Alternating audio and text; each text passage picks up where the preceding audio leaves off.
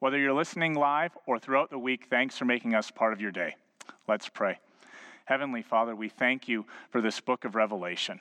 And we thank you for the last few weeks in which Pastor Mel has done a beautiful job helping us see Revelation as an art gallery. And everywhere we turn, we see another incredible picture, one after another.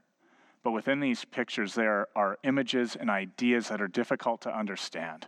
So give us eyes to see, give us minds to embrace what's taking place, and give us hearts and hands to respond in a way that brings you glory. God, may my words fall down so that your words would be lifted up and we might know you more effectively and serve you more faithfully because of the words in Revelation. We pray this in Jesus' powerful name. Amen. I can't breathe.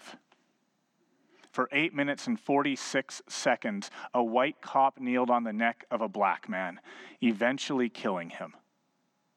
The last words of George Floyd's life went something like this My stomach hurts. My neck hurts. Everything hurts. They're going to kill me. In a world transfixed with a deadly virus in North America, we had a three to four week reprieve in which we were talking about other things of great importance.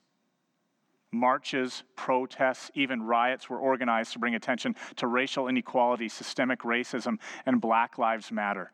We cry out with the prophet Habakkuk in chapter 1 How long, O Lord, must I call for help, but you do not listen? Or cry out to you, violence, but you do not save? Why do you make me look at injustice? Why do you tolerate wrong? Destruction and violence are before me. There is strife and conflict abounds. Therefore, the law is paralyzed and justice never prevails. The wicked hem in the righteous so that justice is perverted. We demand justice for George Floyd. We demand change for racial inequality. We demand people listen to the minority voice. While these are good things, there's always more to the story. One of my closest friends works for law enforcement, and about a week after this took place, I was able to have coffee with him. And I said, What's going on in the cop shop?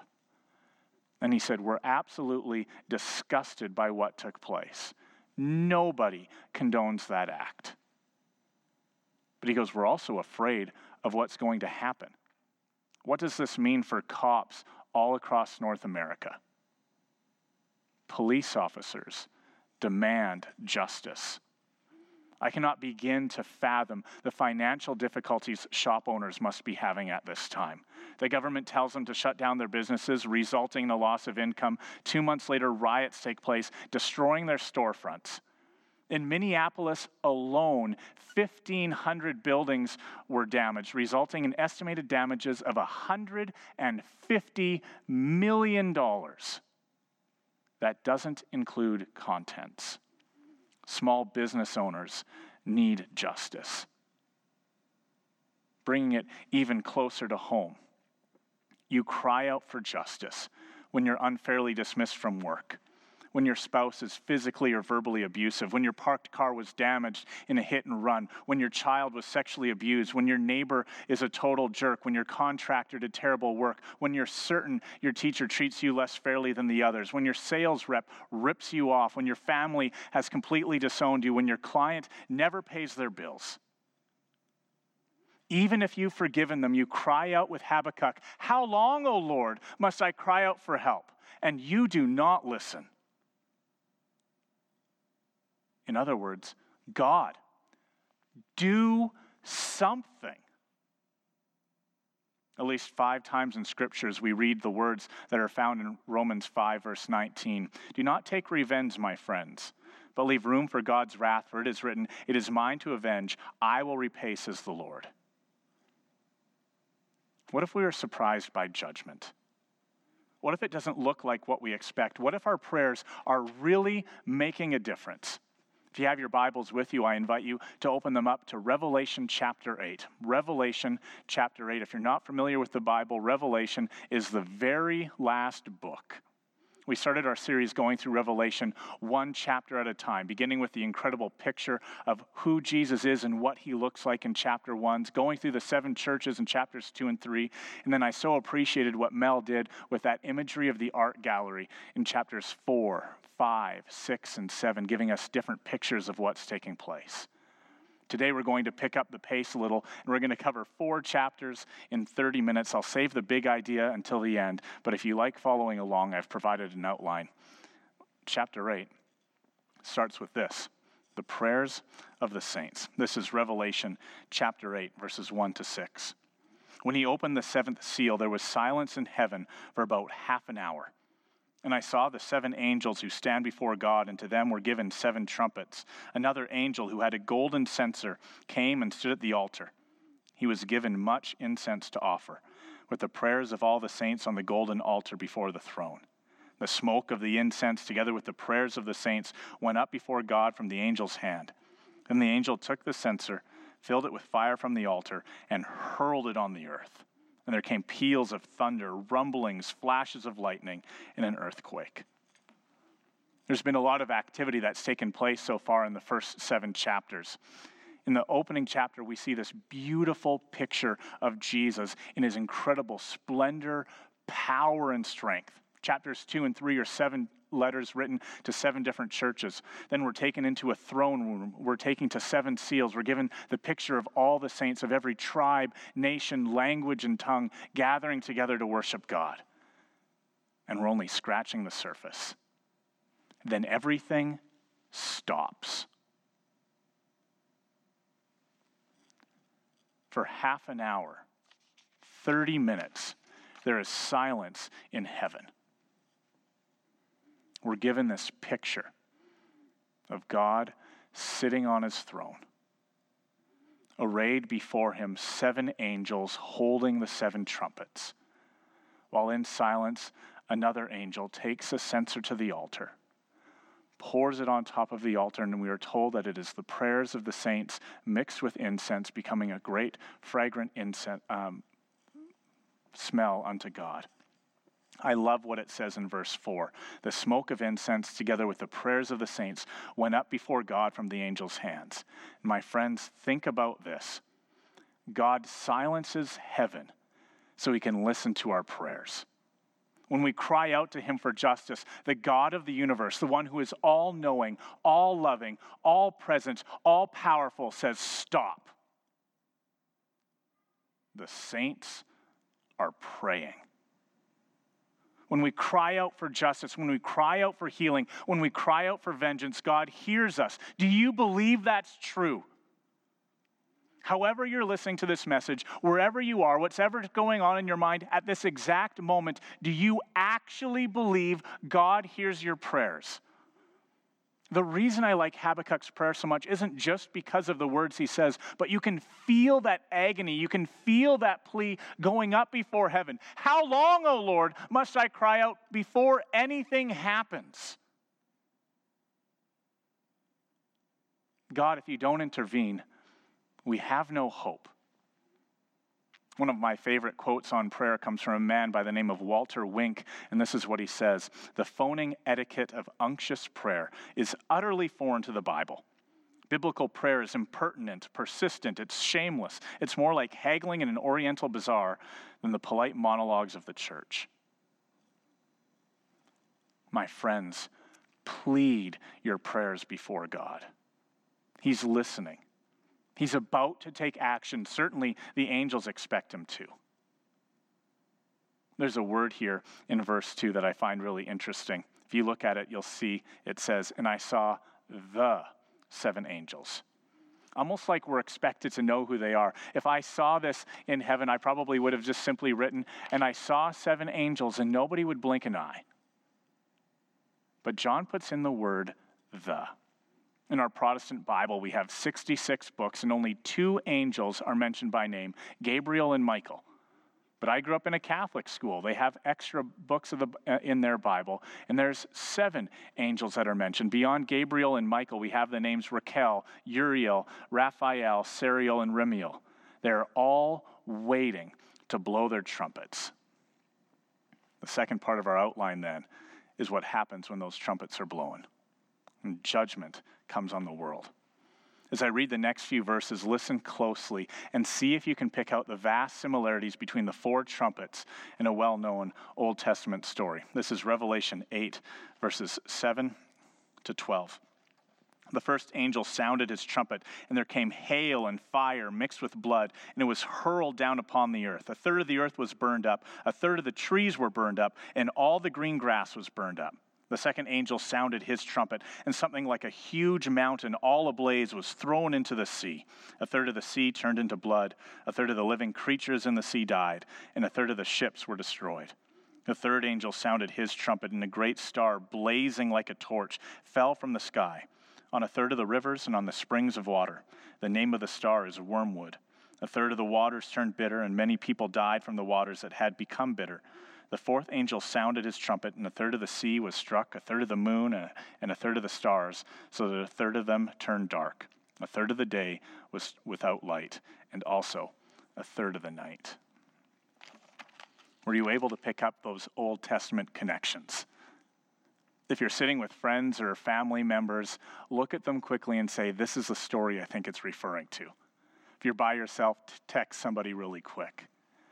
What Old Testament story does this remind you of? For those of you who said the plagues of Egypt, congratulations. The first trumpet, which was the eighth plague to hit Egypt, we read about in Exodus chapter 9, verse 25. Throughout Egypt, hail fell struck everything in the fields, both men and animals. It beat down everything growing in the fields and stripped every tree.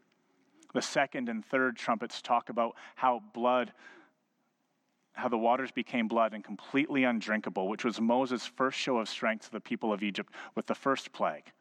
The fourth trumpet struck down a third of the sun, the moon, the stars, which obscured light for part of the day and part of the night, which resembles the ninth plague that took place in Egypt. Do you remember Pharaoh's response after each of these plagues? The scriptures say something like this And Pharaoh's heart was hardened and he refused to let the Israelites go. So, how do you think the world around us responds when judgment takes place? They continue to harden their hearts, dig in their heels, and refuse to worship God. As we walk through the scriptures, there are a number of reasons why trumpets are blown. One of the reasons is to call a holy assembly. All of Israel's people are gathered together, the trumpet is blown, and it's a moment to listen to the high priest or Israel's spokesperson. Another reason a trumpet is blown is to talk about the inauguration of a king, where everybody again assembles together and to see a new king be named for all of Israel or all of Judah. And while this certainly happens time and time again, it is not the most regular occurrence. The main reason the trumpets are blown are to warn people and to prepare them for war. To prepare the people of Israel, there is going to be upcoming difficulty. Get ready for battle. Get ready for a fight. Get ready because life as you know it is going to change, at least for a period of time. Throughout the reading of these first trumpets, we hear this constant refrain of the third. A third of the earth was burned up, a third of the sea turned to blood, a third of the creatures and a third of the ships were destroyed, a third of the sun, a third of the moon, a third of the stars. You get the point. God is restraining his wrath on all of humanity while giving them time to repent. He's showing them his judgment. He's showing them his power, but he's also saying, I want you to see how powerful I am. I want you to see what I'm capable of doing. Use this time to come back and realize that I am the God that you are called to worship. We can even see the progression that takes place with the four trumpets. He starts with the earth and food supplies, then it expands to sea and all the commerce and the drinking water and finally light. With each warning, it keeps getting more and more ominous, but the people never repent. Of the 10 plagues that hit Egypt, I think some of the plagues stand out more than others. Depending on how familiar you are with the book of the Bible, you can probably start saying, oh, yeah, there was, there was gnats, and uh, there was some death of some livestock, and there was some frogs and flies and things of that sort. But I think some of the plagues stand out more than others. Certainly, the very first plague where Moses turns the Nile into blood, we remember that. We remember the darkness. But there's two other plagues that absolutely stand out to me and maybe to you as well. A plague of locusts coming and destroying all the fields of Egypt. And certainly the tenth and final plague, where the oldest born male is killed. Want to guess what happens in plagues in trumpets 6 and 7? Locusts and death. But here's what's disturbing. As overwhelming as a plague of locusts might be, as disturbing as an angel of death might be, the picture in Revelation is so much worse than that. It's like the pit of hell is being opened up and there's a demonic horde going to attack the world. If the people of the earth want to worship destruction, God is saying, if that's what you want, in just a moment, I'm going to read Revelation chapter 9, verses 7 to 11. I want you to listen for how many times we read the word like. John cannot even begin to describe the horrors of these demonic beasts. He can only somewhat compare them to something we've already seen. Revelation 9, 7 to 11. The locusts looked like horses prepared for battle. On their heads, they wore something like crowns of gold, and their faces resembled human faces. Their hair was like women's hair, and their teeth were like lions' teeth. They had breastplates like breastplates of iron, and the sound of their wings was like the thundering of many horses and chariots rushing into battle. They had tails and stings like scorpions, and in their tails they had power to torment people for five months. They had as king over them the angel of the abyss, who is known in Hebrew as Abaddon, and in Greek, Apollyon. Those who are rebellious towards God are unable to face the demonic, unable to face the unbelievable pain the demonic horde brought on them. For five months, these locusts came, and it's so bad, God would not even allow people to die, but had to experience this pain.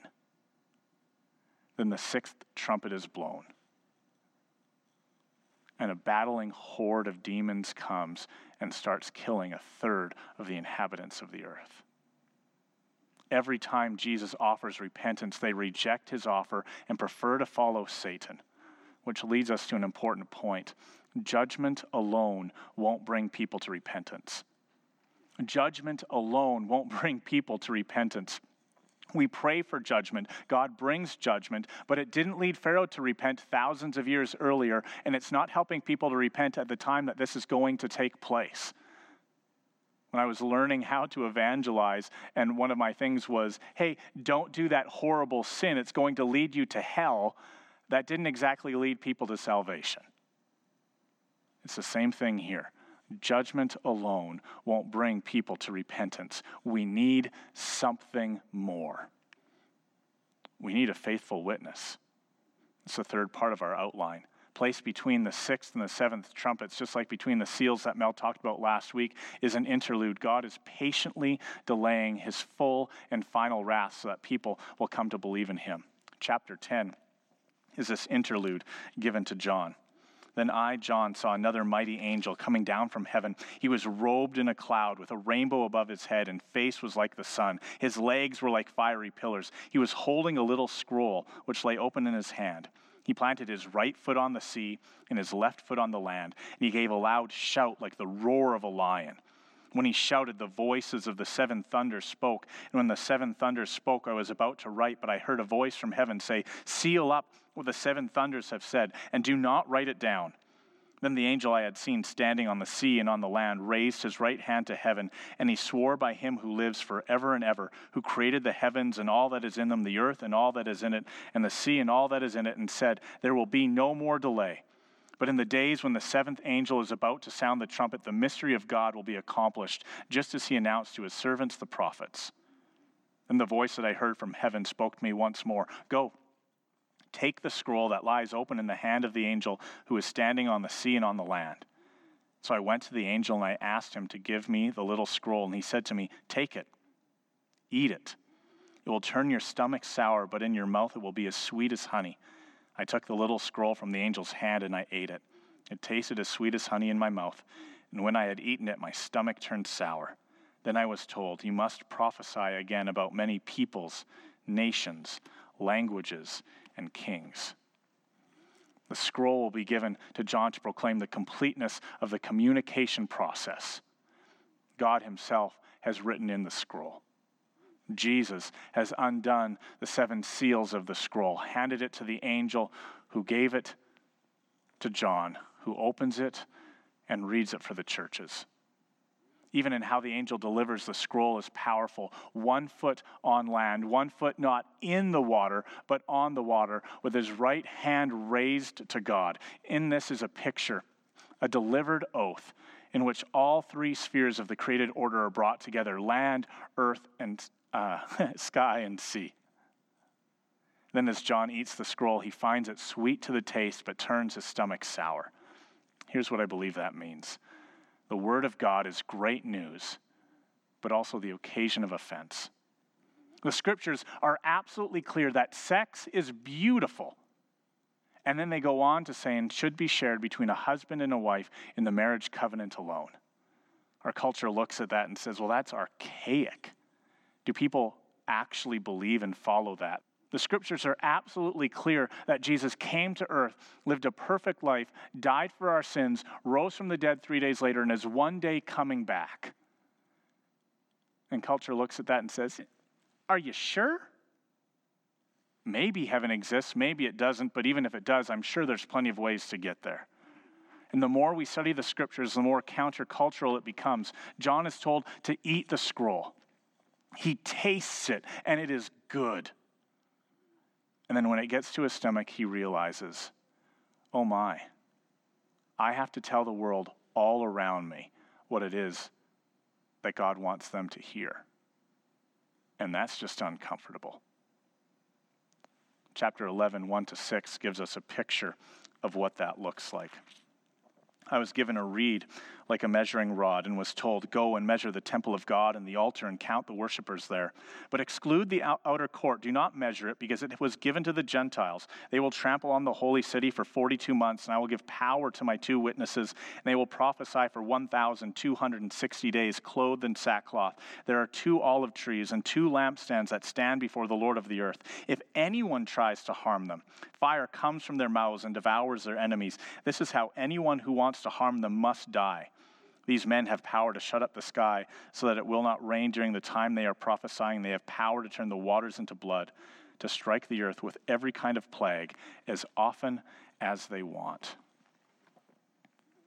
Commentators disagree. Does this mean two literal witnesses, or does this mean the church? For those who hold to a literal interpretation, the two witnesses are Moses and Elijah. Moses, who turns the waters into blood, Elijah, who prayed, and the heavens held back their rain for three and a half years. The people who hold to this interpretation believe that these two men have done miracles before, they can do them again. These two men believe Elijah and Moses were on the Mount of Transfiguration, and Jewish history proclaims that they will come back again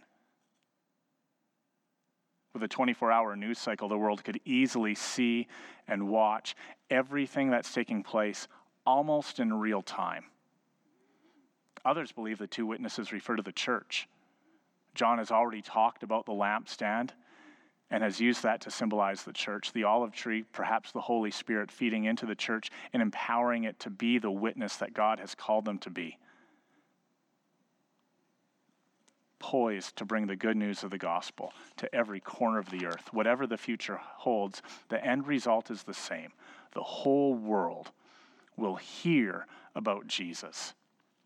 It sounds like we're on the cusp of victory, which makes the next few verses even more astonishing. This is verses 7 to 10. Now, when they have finished their testimony, the beast that comes up from the abyss will attack them, overpower them, and kill them. Their bodies will lie in the street of the great city, which is figuratively called Sodom in Egypt, where also the Lord was crucified. For three and a half days, men from every people, tribe, language, and nation will gaze on their bodies and refuse them burial. The inhabitants of the earth will gloat over them, will celebrate by sending each other gifts, because these two prophets had tormented those who live on the earth. they're just killed? Nothing prepares us for this jarring statement. But we read in Ephesians 6, verse 12, these words Our struggle is not against flesh and blood, but against the rulers, against the authorities, against the powers of the dark world, and against the spiritual forces of, hev- uh, of evil in the heavenly realms what humanity was unable to do to stand against these two witnesses, some sort of demonic power accomplishes with ease. The people of the city don't even bury the witnesses, they just allow them to lie there on the street as people walk by and mock them. If this seems harsh to our 21st century ears, it wasn't at all out of the unusual for the first century listeners to this word in 73 BC, Roman slaves had had enough of being treated unfairly, and they thought that they would gather together and start a revolt. All said and done, about 120,000 slaves and people came together to form a sort of militia. They quickly overcame some of the weaker military um, fronts that they would face, and Rome started to think wait a second. This isn't just a few farmers with pitchforks. These people pose a threat. And so the Roman Senate got together and said, Let us send eight legions of our finest trained men. 40,000 Roman infantry and cavalry went to go against the slave uprising and absolutely demolished them. 6,000 slaves crucified on the 200 kilometers of road coming out of the city of Rome. The meaning? Don't you dare stand against the power of Rome. And so the people in this great city looked upon these two witnesses, whether a literal two people or the church, and said, Stupid Christians, you thought something was going to happen? You thought you could stand against the great forces of who we are? Ain't going to happen. We're not even going to give you the respect of burying you. But one astonishing event leads to another. Chapter 11, verse 11. But after the three and a half days, a breath of life from God entered them, and they stood on their feet, and terror struck all who saw them. Then they heard a loud voice from heaven saying to them, Come up here. And they went up to heaven in a cloud, while their enemies looked on. At that very hour, there was a severe earthquake, and a tenth of the city collapsed. 7,000 people were killed in the earthquake, and the survivors were terrified and gave glory to the God of heaven. Many question the resurrection of Jesus.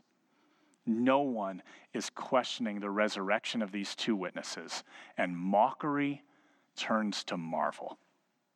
Take another look at verse 13 because this is absolutely amazing. I'll tell you why in just a moment. At that hour, there was a great earthquake. A tenth of the city fell, 7,000 people were killed in the earthquake, and the rest were terrified and gave glory to the God of heaven. The book of Revelation is filled with analogy and allusion to the Old Testament. And here's what's taking place. In Isaiah 6, verse 13, God saves 10%. In Amos 5, verse 3, God saves 10%. And in 1 Kings 19, verse 18, God saves 7,000 people in Revelation 11, God reverses all of that.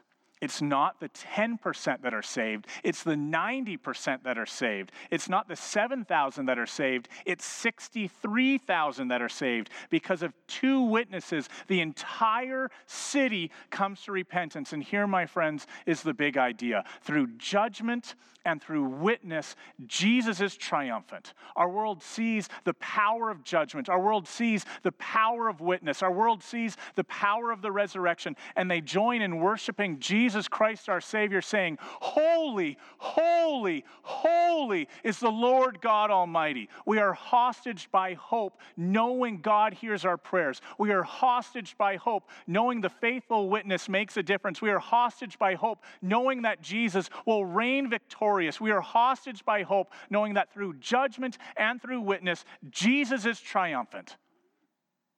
My friends, study the scriptures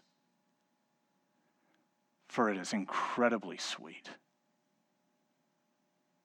And know that we are to be those witnesses to go out into the world and tell them the good news of Jesus, making him famous wherever we live, so that the entire world might hear this good news.